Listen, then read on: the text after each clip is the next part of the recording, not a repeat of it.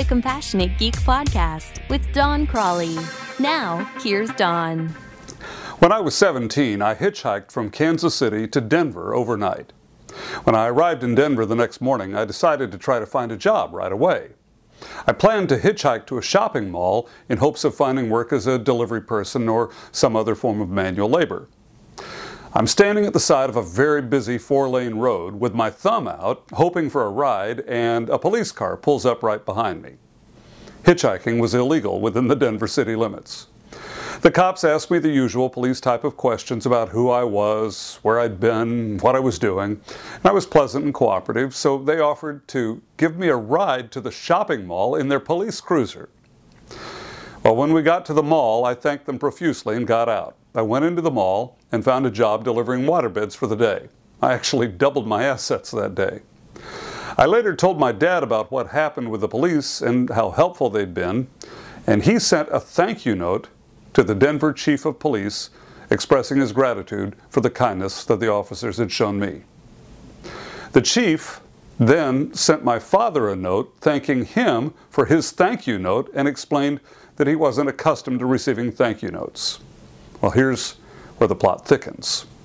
The chief's letter on Denver Police Department stationery arrived while my father was out of town for a meeting. My mother picked up the mail and saw a letter addressed to my father from the Denver Police Department. Now, my parents totally respected each other's space, so there was no way that my mother was going to open a letter addressed to my dad. To make matters worse, he was unreachable for several days, so she had to live with the unopened letter from the Denver Police Department until she was able to connect with my dad. It had to drive her crazy. I'm sure she imagined the worst. Her youngest son, who'd been a bit of a troublemaker, was in Denver, and here was a letter to her husband from the Denver Police Department. Of course, when she was finally able to open the letter, she realized that everything was fine, but she must have had several anxious days. Well, here's my point. When we don't know what's going on, we tend to fill in the blanks, and it's almost never good. That's why it's so important to communicate with your end users, your customers, colleagues, and bosses. Even if you have nothing to report, that's something in and of itself. Let them know that nothing has changed, but that you're still working on it, whatever it is. When our customers and colleagues have a case open or when we're working on a project, it's important to check in from time to time to let the affected people know what's happening. Some people may not care, but most people don't like being in the dark. They want status updates. It only takes a moment or two to send a quick email letting them know where things stand, even if there's no change. You could also send a text or a chat message.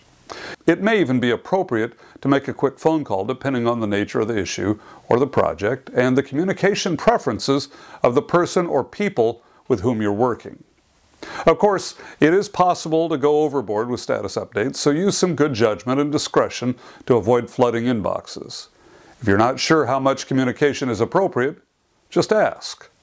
The point is to keep the affected people informed at all times. For more ideas on how to improve customer service and communication, download Don's free ebook, The Five Principles of IT Customer Service Success, at www.doncrawley.com slash free dash book.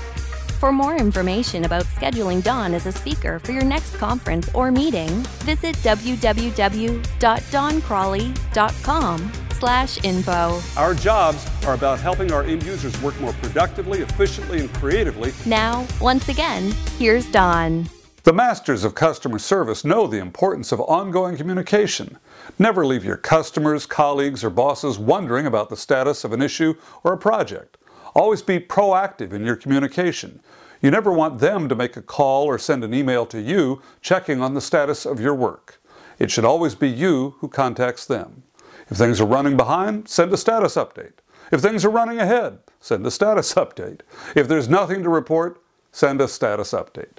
In the absence of communication, our customers, colleagues, and bosses fill in the blanks, and it's almost never good. Communicate. I'm Don Crawley. What do you think?